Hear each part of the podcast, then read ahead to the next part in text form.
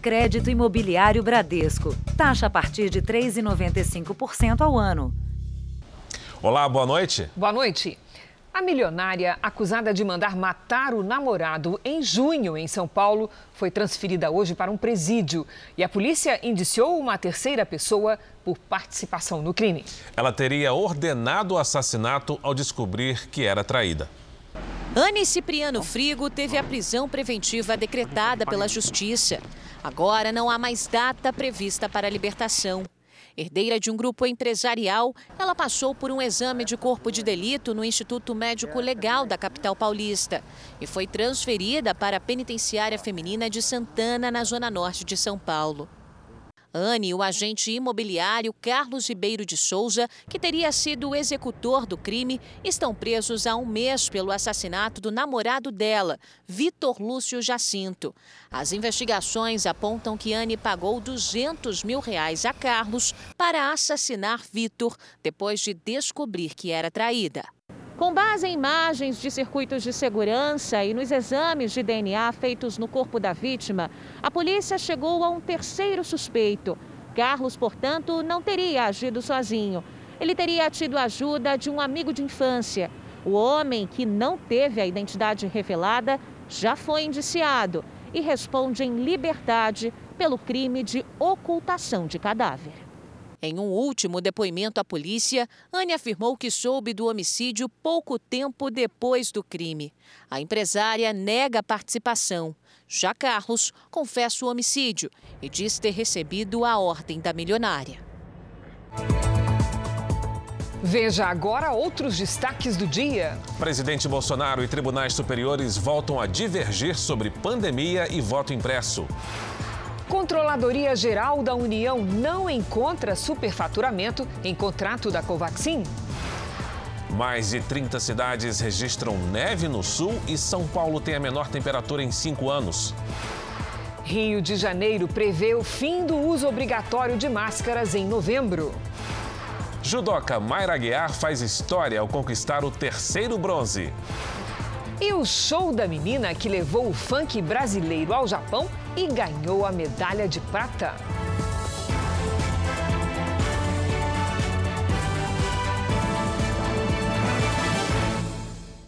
Oferecimento Bradesco. Abra sua conta e encare o futuro.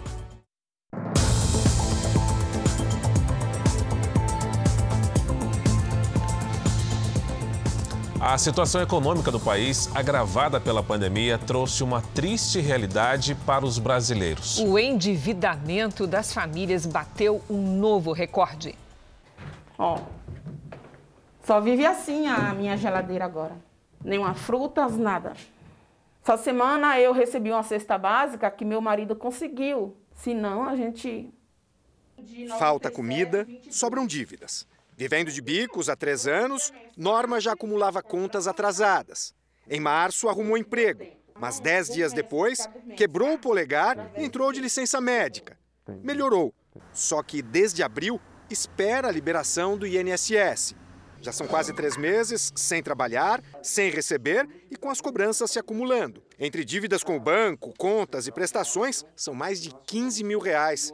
E como o contrato é de experiência, tem medo de ficar sem o um emprego. Já estava numa situação difícil, perdi a esperança de voltar a trabalhar. Cada vez mais brasileiros acumulam contas atrasadas e dívidas como a norma. Dados do Banco Central mostram que o endividamento das famílias atingiu o maior percentual desde que esses números começaram a ser analisados em janeiro de 2005. O levantamento cruza a renda familiar com as dívidas. O resultado leva em conta os dados de abril. No mesmo mês do ano passado, o total de endividados era 9 pontos percentuais menor. Na média, hoje, uma pessoa que recebe mil reais por mês gasta quase 600 reais com dívidas. Para o economista-chefe da Associação Nacional das Instituições de Crédito, o endividamento não é algo negativo. O problema é que, quando falta renda, como nos tempos atuais, a dívida vira inadimplência. Dívida é uma obrigação que eu tenho. Se você ficar atrasando várias mensalidades, a hora que você atrasar três meses, 90 dias, lá no Banco Central, no sistema, isso se chama inadimplência. Foi o que aconteceu com a norma. Perdeu a renda e o controle das dívidas. É um momento de desespero, né? Só de tristeza, preocupação. Um homem apontado como chefe de um grupo de milicianos do Rio de Janeiro foi preso na Paraíba. Segundo a polícia, ele teria fugido para o Nordeste depois de um assassinato na comunidade onde controlava moradores e comerciantes. Uma casa isolada no interior da Paraíba. Os agentes precisaram de um carro para arrombar o portão da garagem. Lá dentro se escondia Almir Rogério Gomes da Silva, miliciano procurado pela Polícia do Rio. Identificamos também no local um, um compartimento secreto no subsolo da casa, que foi exatamente para, para, para, o local que ele tentou correr quando invadimos o, o imóvel. O miliciano estava no município de Queimadas, lugar onde nasceu e que fica a 140 quilômetros da capital, João Pessoa. A polícia diz que a casa foi construída pelo criminoso há pelo menos dois anos. Outro homem que estava com ele também foi preso. Com a dupla, foram encontradas drogas e munição. As investigações apontam que Almir Rogério é chefe da milícia que controla esse bairro na zona oeste da capital. Segundo o Ministério Público, ele também estaria por trás de um grupo de extermínio. Há quase três anos, um morador foi assassinado aqui depois de brigar com a mulher. Motivo: o miliciano não gostou do desentendimento do casal. E, como num tribunal, Almir teria ordenado a execução. Almir ainda é suspeito de outro homicídio na comunidade. A polícia também investiga se a milícia chefiada por Almir teria envolvimento na morte da vereadora Marielle Franco e do motorista Anderson Gomes, em março de 2018. A defesa nega a ligação dele com o crime organizado. Existe uma denúncia de que pessoas estavam vindo do Rio de Janeiro para montar uma milícia na Paraíba. Quem é procurado não viaja de avião. Não, exist, não existia momento algum mandado de prisão para ele nem procurado. Por enquanto, não há data para Almir ser transferido para o Rio de Janeiro.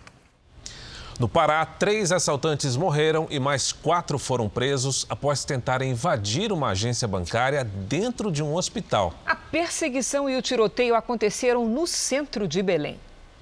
A troca de tiros aconteceu em um dos cruzamentos mais movimentados da capital paraense. Foram quase 10 minutos de tiroteio nos arredores do hospital que seria alvo da ação. Após serem reconhecidos, dois criminosos conseguiram correr pela avenida e foram seguidos pelos policiais. Tira, tira! Motoristas filmaram o confronto. Estão atirando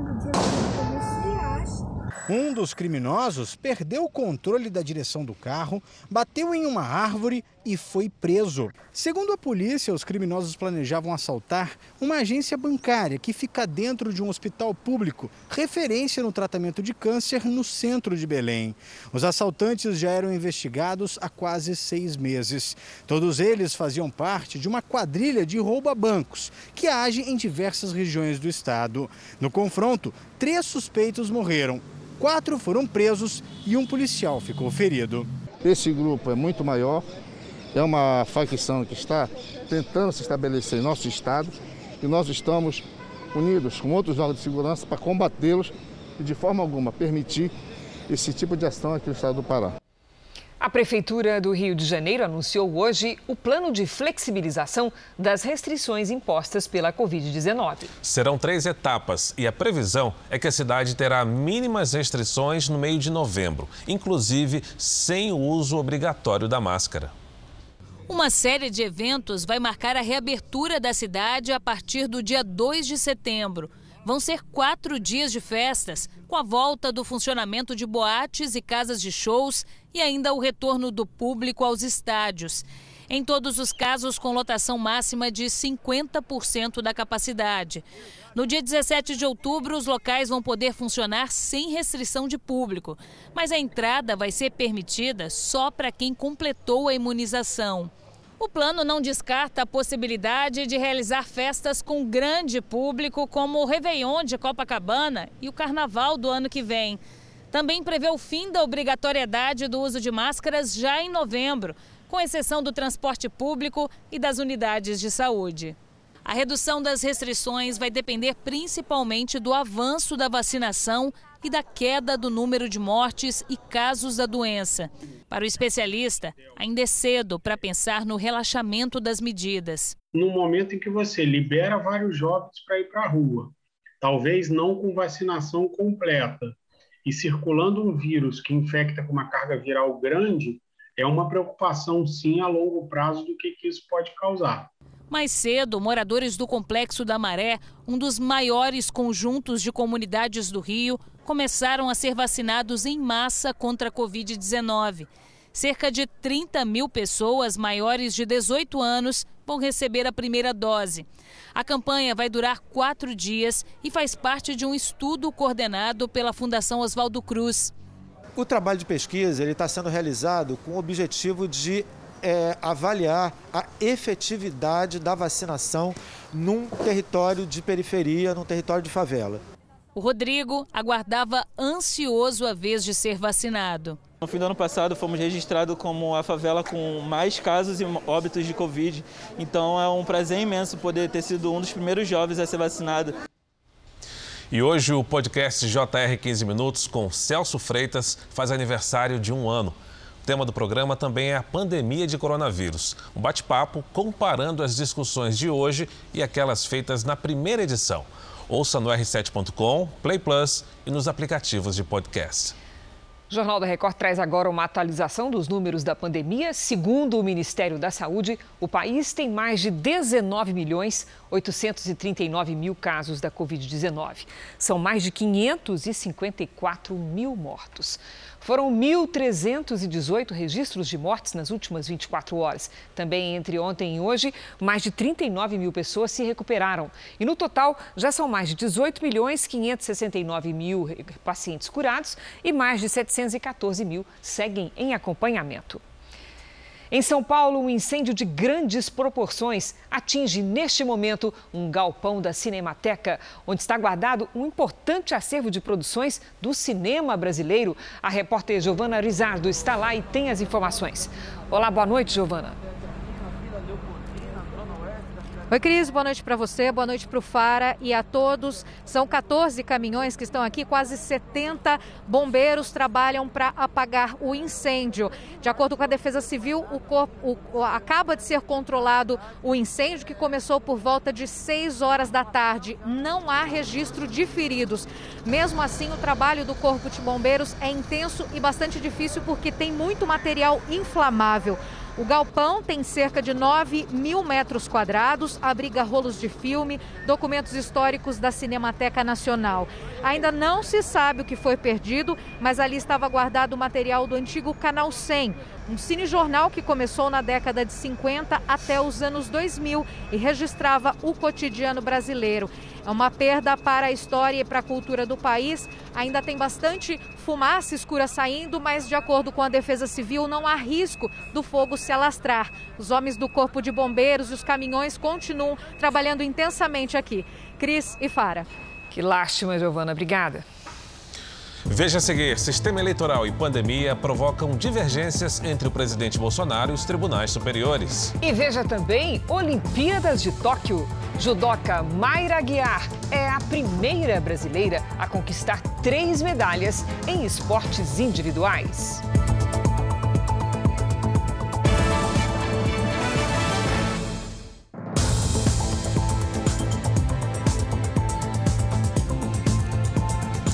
Presidente Jair Bolsonaro participou de dois episódios envolvendo divergências com o Poder Judiciário. Além de insistir que o Supremo Tribunal Federal tirou poderes dele no combate à pandemia, o presidente continua questionando o sistema de votação. O novo desentendimento entre o presidente e o Supremo começou ontem após uma publicação do STF nas redes sociais para rebater a afirmação do presidente que disse numa entrevista que a Suprema Corte havia retirado poderes dele para atuar na pandemia. Uma mentira repetida mil vezes vira verdade? Não! É falso que o Supremo tenha tirado poderes do presidente da República de atuar na pandemia. É verdadeiro que o STF decidiu que União, estados e prefeituras tinham que atuar juntos, com medidas para proteger a população.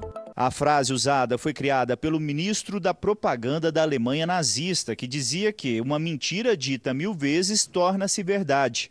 Em conversa com apoiadores na manhã desta quinta-feira, Bolsonaro rebateu. Vou rebater logo mais a nota do Supremo Tribunal Federal de ontem. Dizendo que não tirou poderes meus. Isso é fake news. Nada. Uma decisão, eu acho que é de março, é, ou de abril. Obrigado aí. O Supremo decidiu que as medidas restritivas impostas por governadores e prefeitos não poderiam ser modificadas por mim. Então, o Supremo, na verdade, cometeu um crime ao dizer que prefeitos e governadores, de forma indiscriminada, poderiam simplesmente suprimir todo e qualquer direito previsto no inciso 5 da Constituição, inclusive o ir e vir. O presidente ainda publicou uma nota nas redes sociais falando das medidas adotadas para combater a pandemia e reafirmando tudo o que disse de manhã. Depois, em mais uma disputa com o Poder Judiciário, voltou a criticar o sistema eletrônico de votação. Nós queremos é voto democrático, eleições democráticas. Porque um ministro do Supremo Tribunal Federal vai para dentro do Congresso, conversa com lideranças e no dia seguinte várias dessas lideranças trocam os integrantes de comissão. Qual é o poder de convencimento do senhor Barroso? O mais importante de tudo, é a contagem pública. E a contagem pública não pode ser via apertar um botão no computador. O presidente do Tribunal Superior Eleitoral, Luiz Roberto Barroso, que esteve na inauguração da nova sede do TRE do Acre, explicou seus argumentos contra o voto impresso. Primeiro, o voto impresso não é mecanismo de auditoria do voto eletrônico, pela singela razão de que o voto impresso é menos seguro do que o voto eletrônico. Você não cria um mecanismo de auditoria menos seguro do que o objeto que está sendo auditado. Eu fui contemporâneo também da época da história do Brasil em que os processos eleitorais eram caracterizados pela fraude. As fraudes se materializavam em urnas que desapareciam e toda eleição no Brasil tinha a suspeição da fraude. O discurso de que se eu perder houve fraude é um discurso de quem não aceita a democracia, porque a alternância no poder é um pressuposto dos regimes democráticos. Assim é porque assim deve ser em toda parte. E o presidente Jair Bolsonaro faz neste momento uma transmissão ao vivo em que repete as críticas e declarações recentes do presidente do Tribunal Superior Eleitoral. Nós vamos com o repórter Alessandro Saturno, que traz as informações ao vivo de Brasília. Alessandro. Olá, Fara. Boa noite para você e a todos que nos assistem. Ó, essa, as falas do presidente estão repercutindo em Brasília muito. Essa live que ele costuma fazer toda quinta-feira continua ocorrendo aqui no Palácio da Alvorada, onde nós estamos. Bolsonaro começou a transmissão fazendo duras críticas ao ministro Luiz Roberto Barroso, presidente do Tribunal Superior Eleitoral. Ele afirmou que a intenção do governo não é desafiar qualquer poder. Disse ainda que o nosso sistema eleitoral é inauditável e que pouquíssimos países do mundo usam as urnas eletrônicas. O presidente ele ainda levou para essa transmissão um analista de inteligência que divulgou e mostrou vários vídeos que apontariam possíveis falhas nas urnas eletrônicas. No entanto, não há qualquer prova de que alguma eleição tenha sido fraudada. Repercutiu imediatamente no Tribunal Superior Eleitoral, que nas redes sociais divulgou a seguinte informação: a apuração dos resultados é feita automaticamente pela urna eletrônica ao encerramento da votação. Os dados criptografados são transmitidos ao TSE, que checa a autenticidade, integridade e faz a totalização em processo público e auditável. Cris Fara.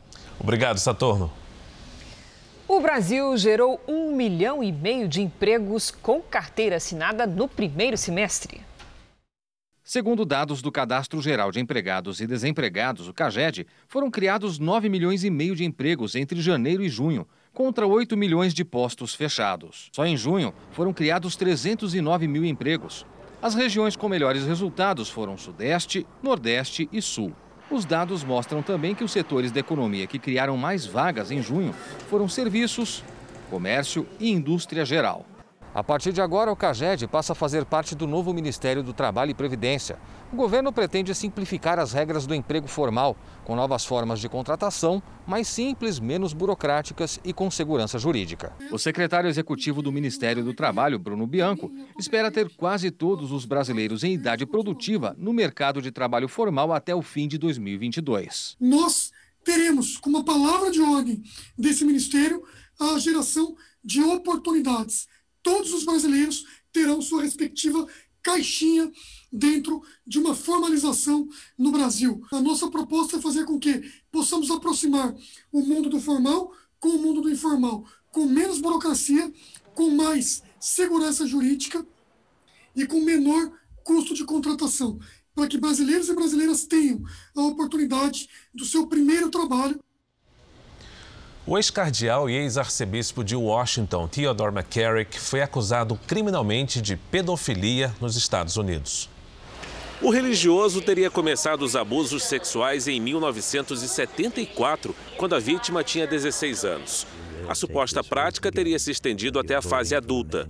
Theodore McCarrick é o integrante de mais alto escalão da Igreja Católica dos Estados Unidos a enfrentar acusações criminais por abuso sexual de um menor. Ele deve comparecer a um tribunal de Massachusetts em setembro. O advogado do ex-cardeal afirmou apenas que está ansioso para responder à justiça. Em 2019, McCarrick foi destituído pelo Papa Francisco depois de uma investigação do Vaticano ter concluído que ele havia abusado sexualmente de adultos e crianças. A seguir, você vai ver que o frio intenso aumenta a preocupação com as pessoas que não têm onde morar. E ao vivo de Tóquio. A história da jovem brasileira que conquistou o mundo da ginástica.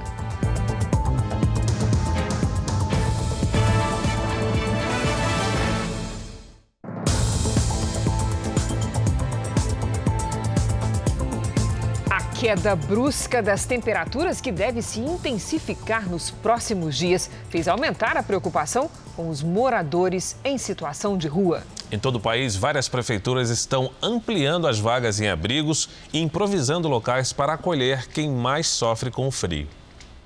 Valeu a pena abrir o ginásio desocupado para quem enfrentaria noites geladas nas ruas. Porto Alegre teve a menor temperatura do ano. Em dois dias, 230 pessoas procuraram o Gigantinho, ginásio do Internacional, em busca de acolhimento. No interior do Paraná também faz muito frio. Em Maringá, quatro equipes trabalharam em busca de moradores de rua. O seu Áureo, de 56 anos, aceitou ir para o abrigo. Sem essa ajuda aí, nós não seríamos nada. Muito obrigado mesmo, quem estiver ajudando. Há 140 lugares no alojamento local, que vai ficar aberto durante toda a frente fria. Também há vagas para os animais de estimação a primeira hóspede foi a Nina. São Paulo registrou a menor temperatura dos últimos cinco anos. Na estação de metrô transformada em abrigo de emergência, 50 pessoas dormiram sob um teto. Em hotéis do centro da cidade, foram criadas 237 vagas para famílias inteiras. Graças a Deus, tenho minha comida, tenho minha cama, tenho meu banho, tenho meu café. Pelo censo de 2019, são 25 mil pessoas morando nas ruas da metrópole mais rica do Brasil. Por isso, o esforço público acaba precisando do reforço de iniciativas como a de um dono de restaurante da Zona Leste de São Paulo. Ivan, o dono do estabelecimento, trocou as mesas por colchões. Alimentação, toda a parte de roupa, vestuário acomodação. Essas três noites que serão muito geladas, a gente dedicou para cuidar desse povo. Um pedido do Ivan nas redes sociais viralizou e o restaurante ficou abarrotado de doações. Peguei umas blusas lá, falei que se todo mundo fizer um pouco, né? Eu acho que a gente consegue pelo menos acalentar um pouco esse, essas pessoas. O telefone não para, muitas pessoas querendo ajudar e eu tenho certeza que ainda vai chegar muito mais gente, a gente ainda vai voltar para a rua para resgatar mais pessoas.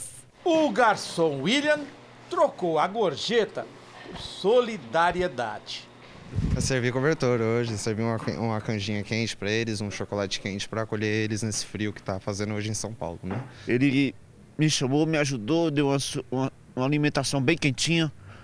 Nossa, um aconchego. Sou muito grato de coração. Solidariedade e empatia sempre. Daqui a pouco, a previsão do tempo e a neve no sul do Brasil. Um pai e um filho acusados de aplicar um golpe do tipo pirâmide estariam repetindo o esquema.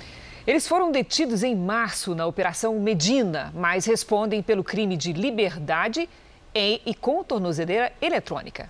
Nas redes sociais, a vida segue normalmente. Começa a fazer um churrasquinho aqui, mas vai sobrar muito para pagar vocês, viu? Isaltino de Medina Filho, de 60 anos, e o filho dele, André, de 39, são acusados de criar um esquema de pirâmide, o Medina Bank. A empresa da família se apresentava como banco virtual e prometia, por mês, rendimentos de até 15% do valor investido pelo cliente. Agora anunciam nas redes sociais serviço de investimento com ganhos altos, vendendo moedas raras, como mostram essas mensagens de 23 de julho. Para a polícia, eles cometem o mesmo crime, só a publicidade mudou. A pirâmide ela se sustenta por determinado momento, né? Porque chega como não há nenhum investimento, uma hora o dinheiro que está ali ele acaba. Essa hora é a hora que ela começa então a quebrar as desculpas começam a aparecer. Pai e filho tiveram os passaportes apreendidos e os bens bloqueados pela justiça. Mesmo com tornozeleira eletrônica, não foram impedidos de trabalhar porque ainda não há sentença no processo criminal. Segundo a polícia, 400 vítimas teriam sido lesadas em 15 milhões de reais. Seis acusados foram indiciados: dois financiadores do esquema, o pai Isaltino, dois filhos dele e a nora. Este economista investiu com a família Medina. Ele calcula um prejuízo de 100 mil reais. A estrutura dele muito boa. E fiz o primeiro depósito para fazer uma experiência durante um mês para ter noção. Enquanto os dois não são condenados, os negócios continuam a ser feitos por meio da empresa da família. Pai e filho negam a fraude. Não somos e nunca fomos pirâmide financeira. Atrasamos três meses os rendimentos dos nossos associados e virou essa confusão toda aí. E de onde saiu esse aqui, ó? Tem uma montanha, você já sabe, né? Um prefeito de Goiás foi preso acusado de crime sexual contra menores. Ele foi detido depois que um adolescente mostrou para a mãe os vídeos que recebia do político. Francisco de Assis Peixoto é prefeito pela terceira vez do município de São Simão, no interior de Goiás. Os indícios que sustentaram a prisão vieram de um vídeo feito durante uma conversa com um adolescente. Na primeira chamada de vídeo ele já apareceu nu, mexendo nas partes íntimas. Aí meu filho, mãe, olha aqui. Aí eu corri vi. A família procurou o Ministério Público, que começou uma investigação a partir da troca de mensagens gravadas pelo adolescente. Pelo menos outras seis pessoas foram ouvidas e disseram aos promotores que foram vítimas do prefeito quando ainda eram crianças ou adolescentes. É o caso desse servidor público que hoje tem 30 anos. Ele diz que sofreu abuso sexual dos 9 aos 16 anos de idade. Do fundo do meu coração eu achava que ele tinha parado com isso, que era uma fase que passou, que não estava acontecendo mais. Mas na semana passada veio tudo à tona novamente. O prefeito teve a prisão preventiva decretada por crime contra a dignidade sexual de menor. Segundo o Ministério Público, ele ficou calado durante o interrogatório. Por nota, a Prefeitura de São Simão disse que as denúncias são infundadas. O advogado de Francisco foi procurado, mas não quis falar. O Jornal da Record ilustra agora o andamento da vacinação em todo o país. Nas últimas 24 horas, foram aplicadas mais de 2 milhões de vacinas de primeira e segunda doses. Hoje, o Brasil tem quase 99 milhões de vacinados com a primeira dose e 40 milhões 233 mil pessoas completaram a imunização. No sul do país, o Paraná já vacinou 5 milhões 684 mil pessoas. A primeira dose foi aplicada em 49% da população. No Nordeste, o Rio Grande do Norte aplicou mais de 1 milhão e meio de vacinas. 43% dos moradores do estado receberam a primeira dose. No Ceará, já são 3 milhões 822 mil moradores imunizados. A primeira dose foi aplicada em 41% dos cearenses. E o Acre tem pouco mais de 365 mil vacinados com a primeira dose. Isso representa quase 41% dos moradores do estado. No portal r7.com, você pode acompanhar a situação de todos os estados no mapa interativo. Vamos agora com a opinião de Augusto Nunes. Boa noite, Augusto. Boa noite, Cris. Boa noite, Fara. Boa noite a você que nos acompanha. O balanço do segundo trimestre deste ano informa que os lucros das chamadas Big Techs vão superar os impressionantes recordes estabelecidos em 2020. A proeza atesta a excelente saúde financeira desses gigantes da tecnologia, mas também torna ainda mais urgente a correção de uma grave deformação tributária que se repete em vários países. No Brasil, os impostos pagos pelas Big Techs somam 4,4% do resultado. Empresas do mesmo porte que atuam em outros setores pagam mais de 19%. Em 2020, quatro colossos do ramo, Amazon, Apple, Google e Microsoft se transformaram nas únicas empresas das Américas avaliadas em mais de um trilhão de dólares cada uma. O valor da Amazon, por exemplo, saltou de 916 bilhões de dólares para 1 trilhão e 800 bilhões de dólares em 2021. Neste segundo trimestre, os lucros continuaram na estratosfera. É compreensível que o dono da Amazon, Jeff Bezos, tenha resolvido comemorar a façanha financeira passeando de foguete no espaço sideral. A Controladoria Geral da União declarou que não encontrou indícios de superfaturamento no contrato de compra da vacina indiana Covaxin. Também hoje, o ex-ministro da Saúde, Eduardo Pazuello, depôs à Polícia Federal em Brasília. Foram mais de quatro horas na sede da Polícia Federal. O ex-ministro prestou depoimento em dois inquéritos diferentes. O que investiga se o presidente Jair Bolsonaro cometeu crime de prevaricação no caso da compra da vacina Covaxin e o que apura se houve irregularidades no contrato do Ministério da Saúde com a Precisa Medicamentos. Pazuello disse que foi avisado informalmente pelo presidente sobre denúncias de irregularidades no contrato com a Covaxin. Como Pazuello deixou o ministério no dia seguinte a essa comunicação, passou a demanda ao então secretário executivo Elcio Franco, que teria investigado o caso sem encontrar irregularidades. Pela análise da Controladoria Geral da União, não houve irregularidade no contrato fechado entre o Ministério da Saúde e a Precisa Medicamentos. Foi encontrado apenas um problema no processo de compra da Covaxin. Um documento enviado ao Ministério da Saúde atestava que a Precisa era representante do laboratório Barabiotec aqui no Brasil mas o laboratório indiano negou ter emitido esse documento. A gente vê que esse não era o modelo de manifestação da empresa. Nos parecia que era um documento, uma moldura, uma colagem de um texto em português. Ao contrário do que diz a CPI, o ministro Wagner Rosário não acredita que o contrato tenha sido fechado rápido demais. Não houve nenhuma celeridade é, indevida a verificação clara de que, de que a situação da pandemia naquele momento justificava o rito célere que foi adotado e o mais importante a se esclarecer, toda a celeridade do processo está especificada nos despachos das autoridades. A Controladoria Geral da União também negou que houvesse sobrepreço no valor do contrato. A primeira e única proposta existente do contrato é de 15 dólares.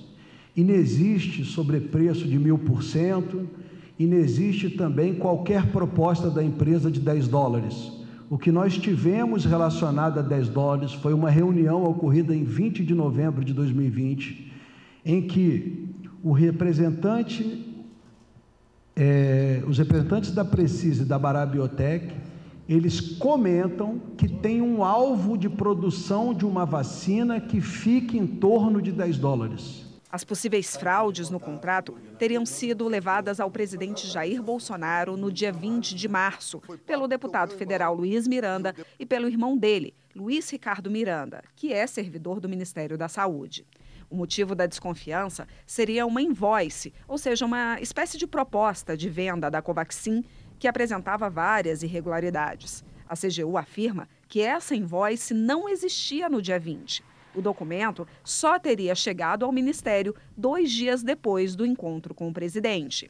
O ministro da Saúde, que também participou da coletiva, anunciou o cancelamento definitivo do contrato com a Precisa. A posição do Ministério da Saúde é, acerca dos fatos apurados pela CGU será de cancelamento do contrato, todavia, em face da própria lei das licitações, das, é, nós temos que notificar a empresa contratada para que ela apresente defesa nos autos. Mas o objeto, que era a contratação de vacinas, é, ele foi perdido. A onda de frio avançou com neve geada na região sul do Brasil. Moradores e turistas se divertiram, mas também tivemos prejuízos em rodovias e plantações. A neve mudou a paisagem no Rio Grande do Sul. Em Gramado e Canela, os turistas se divertiram com o fenômeno. Na cidade de Bom Jesus, a nevasca foi a maior dos últimos oito anos. O vento misturado à neve cobriu casas e ruas. Um momento único né, para a gente que é da região norte do norte pioneiro do Paraná, né? E raramente a gente vê esse tipo de fenômeno, né? Com o frio de menos 5 graus, a pista da BR-285, que liga municípios da Serra Gaúcha, ficou em estado de atenção para os motoristas. Em outra rodovia estadual, a pista escorregadia fez com que muitos motoristas parassem os carros e esperassem o gelo derreter. O solzinho tímido que apareceu na metade da manhã descongelou a pista, mas aqui no acostamento a gente ainda pode ver, para algum desavisado, pode representar um perigo que está bem escorregadio. Nas áreas rurais, a neve e o frio trouxeram problemas. As telas de proteção deste pomar não resistiram ao peso da neve acumulada e cederam. Em Santa Catarina, plantações como a da couve-flor e da alface, sensíveis ao frio, foram atingidas. Couve-flor já prejudica um pouco, mas o cara sabe que chega esse inverno é, é normal. Na Serra Catarinense, turistas e moradores foram para as ruas brincar com os flocos que caíram no fim da tarde e durante a noite. Inacreditável. Enquanto o frio é congelante na região sul do Brasil, calor e o tempo seco ganham força no outro extremo do país. Será que nos próximos dias pode esfriar no norte e no nordeste? Vamos saber com a Lidiane Sayuri. Boa noite, Lid. Oi, Cris. Boa noite para você, para o Fara, para você aí do outro lado também. Não, viu? O ar polar já avançou tudo que podia. Digamos que ele pegou todo o calor que estava espalhado pelo Brasil e o mantém isolado agora entre o norte e o nordeste. Agora, onde está frio esfria mais e onde faz calor permanece quente. Teremos o ápice do frio nesta sexta-feira. Do Rio Grande do Sul até São Paulo e em Mato Grosso do Sul, chance de geada. Tem alerta para mar agitado entre o estado gaúcho e o litoral sul da Bahia. Previsão de chuva em toda a costa do Nordeste e na faixa que vai do Pará até Roraima. Pode gear na região metropolitana de Curitiba, mínima de 1 grau negativo e máxima de 12. Em BH, mínima de 6 e máxima de 22. Em Cuiabá, faz até 26. Em João Pessoa, até 28 graus. Em Campo Grande, geada com mínima de 4 graus logo cedo. No Rio de Janeiro, teremos 13 graus pela manhã e à tarde até 19. Em São Paulo, mais frio ao amanhecer com 4 graus e possibilidade de geada na região metropolitana. Vamos ao tempo delivery. A da Rúbia e o Rival querem saber a previsão para Trindade, Lidiane, pertinho de Goiânia, em Goiás. Vamos para lá, Fara. Da Rúbia e Rival, a baixa umidade causa preocupação e deixa as temperaturas nesta montanha russa. Manhãs geladas e tardes quentes. Nesta sexta faz 9 graus logo cedo e à tarde até 28. E o José Batista pergunta sobre o tempo em Porto Velho, Rondônia. Opa! José, é o seguinte, mesma coisa por aí, ar seco. Veja só, nesta sexta o dia começa com 15 graus e à tarde faz até 27. A situação se repete com um pouquinho mais de calor no final de semana. Participe também do Tempo Delivery pelas redes sociais, mande a sua mensagem com a hashtag você no JR. Até amanhã, gente. Obrigado, Lid. Obrigada, Lid. A União Europeia demonstrou apoio aos cubanos que foram às ruas pedir o fim da ditadura e melhores condições de vida. O bloco exigiu que o governo cubano respeite os direitos humanos e pediu a libertação de todos os manifestantes presos arbitrariamente. Entre os dias 11 e 12 de julho, milhares de pessoas foram às ruas protestar contra a falta de alimentos, medicamentos, água e energia elétrica. Elas também pediram liberdade e o fim da ditadura. Os protestos foram reprimidos com violência e estima-se que mais de 500 manifestantes tenham sido presos. Os julgamentos sumários dos manifestantes acontecem há uma semana. Aos 22 anos, Rebeca Andrade conquistou a primeira medalha da ginástica feminina do Brasil em Jogos Olímpicos. E ela ainda tem mais chances de pódio aqui no Japão. Rebeca vai disputar a final por aparelhos no solo e no salto. Para chegar até o topo, a jovem da cidade de Guarulhos, em São Paulo, precisou superar três cirurgias nos ligamentos do joelho. A lesão é considerada uma das mais graves no esporte. É óbvio que eu quis desistir, porque não é fácil passar por uma cirurgia de LCA, então imagina três, né? E quem homenageou a brasileira foi nada menos que a romena Nadia Comaneci, ginasta que levou o esporte à perfeição ao tirar a primeira nota 10 da história. Muito orgulhosa pelo seu trabalho duro e pela sua dedicação, você fez história. A ex-ginasta Luísa Parente, campeã pan-americana pelo Brasil, disse que a medalha de Rebeca coroou toda uma geração de ginastas mulheres. É, finalmente chegou a nossa medalha da ginástica artística feminina e a gente realmente considera é, nossa, né, assim, da, dessa, dessa história toda da ginástica feminina brasileira que vem desde a década de 80. Com a medalha no peito, até a carona de volta para a Vila Olímpica virou motivo de festa. Só chiqueza, carinho. no carrinho, gente. Ah, Aqui pra vocês. Ai, gente, tô muito feliz. E a menina que fez o Brasil inteiro sorrir agora vai inspirar novas gerações. A Rebeca começou ainda pequena em Guarulhos, onde nasceu. Os primeiros sinais apareceram com meses de vida. Este ginásio, acostumado às vitórias, teve um trabalho de duas décadas coroado com uma medalha olímpica. A gente está esperando essa medalha há 20 anos, né? Esperando uma medalha para a ginástica artística feminina. Quando a treinadora Mônica dos Anjos botou os olhos na pequena Rebeca, então com 5 anos de idade, não teve a menor dúvida. Futura Daiane dos Santos apareceu aqui no ginásio. Que no dia do teste, na hora de tirar a roupinha, já olharam, já apelidaram, né? Daianinha dos Santos. A mãe, Dona Rosa, lembra com orgulho dos primeiros passos. Você ter uma ideia, ela com sete meses, ela aprendeu a subir e descer da beliche sozinha. Quando eu entrei assim no quarto, eu vi ela subindo a, a beliche. E aí eu me assustei, só que eu me, fiquei assim, só olhando. Eu falei, não vou gritar porque ela vai se assustar. Meu filho mais velho veio atrás e falou, mãe, calma, fica calma. Aí eu continuei calma. Ela subiu, sentou e soltou aquele sorrisinho lindo para mim. Além do talento, a Rebeca teve em quem mirar, como mostra esse vídeo de 2009, quando Daiane dos Santos e Laís Souza visitaram o ginásio em Guarulhos. E às vezes eu não estavam conseguindo fazer alguma coisa e elas estavam me ensinando. O ginásio que viu nascer e crescer um talento olímpico está fechado para o público por causa da pandemia.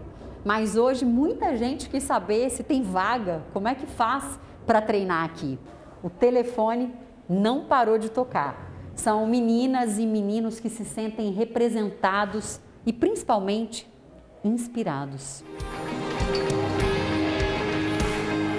A Beatriz, de 13 anos, treina no mesmo tablado em que a Rebeca aprendeu os primeiros movimentos. Eu também faço algumas coisas no solo, né? E eu me inspiro bastante nela. Hoje, Rebeca é atleta do Flamengo. Lohane treina com ela no Clube Carioca. Sabe baile de favela? Sucesso absoluto por lá. A gente gosta, a gente escuta todos os dias e, sabe, é uma música que a gente não enjoa. Toda vez a gente está lá treinando e do nada a gente está lá dançando junto com ela, já é automático. Rebeca não mora com a mãe há mais de 10 anos. Escolheu o Rio de Janeiro pelo sonho olímpico. E hoje, ninguém tem dúvida. Tudo valeu a pena. Minha mãe foi muito corajosa mesmo por me ter deixado sair de casa tão cedo. Chorei, pulei. Sei que ela não vai estar tá vendo agora, mas eu tenho que mandar um alô para ela. Mandei um áudio para ela bem emocionante, chorando mesmo. Parabéns, meu amor! Parabéns, filha! A mãe tá muito feliz por você! A mãe te ama muito,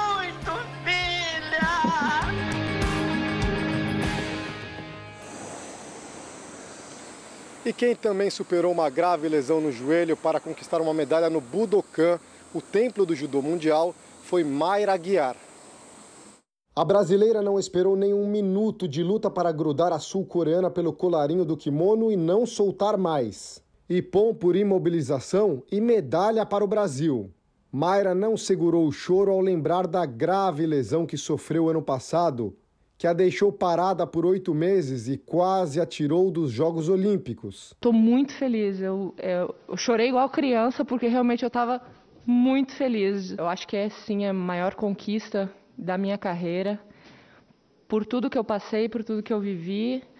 Mayra Aguiar é a primeira brasileira na história a conquistar três medalhas individuais em Olimpíadas. Ela foi bronze em Londres 2012, no Rio 2016 e agora no Japão. Foi muito importante porque foi uma, uma medalha construída com muito sofrimento, muita superação. Agora é só comemorar esses recordes que a Mayra tem. Quarta Olimpíada, terceira medalha, única mulher no Brasil. E quem chegou de volta ao Brasil foi o campeão olímpico de surf, Ítalo Ferreira. Na bagagem, além da medalha de ouro, ele trouxe disposição para novas conquistas. Ítalo desembarcou em São Paulo com a medalha no peito. É tentar sempre ser o melhor ali na competição e me destacar durante aqueles dias de campeonato, não só nos campeonatos, mas quando eu entro na água também para fazer um free surf. Até com os meus amigos a gente faz bateria, até com as crianças eu tento ser melhor que elas. Então acho que esse é o sentimento, essa é a vontade, isso é natural. Em Tóquio, o surfista conquistou o ouro após derrotar o japonês Kanoa Igarashi em uma final emocionante. Logo no começo da bateria, o brasileiro quebrou a prancha, mas conseguiu se recuperar e venceu a prova. Ítalo Ferreira fez história em vários aspectos. Foi campeão de um esporte novo nas Olimpíadas e garantiu a primeira medalha de ouro do Brasil em Tóquio. Mas agora a grande expectativa é a chegada do Potiguar em Bahia Formosa, onde deve ser recebido com muita festa. Você estava 24 horas já viajando, é, é longo o caminho, mas é, eu não vejo a hora realmente de voltar, né? Mostrar para meu pai, para minha mãe né, a medalha. Dá para aproveitar com ele esses dias, né? Dá para ficar em casa treinando. Mas o descanso será bem curto. O surfista viaja em agosto para o México, onde vai disputar uma das etapas do Campeonato Mundial de Surf entre os dias 10 e 19. Atualmente, ele ocupa a segunda posição do ranking, atrás apenas de Gabriel Medina. No Mundial, Ítalo busca o bicampeonato. Eu volto amanhã com mais informações na esperança de mais medalhas para o Brasil. Cris Fara, com vocês. Arigatou gozaimasu. Obrigado, André. Obrigada, André. Torcendo sempre pelo Boragiro. Tchau, até amanhã. Vamos ver agora como é que está o quadro de medalhas.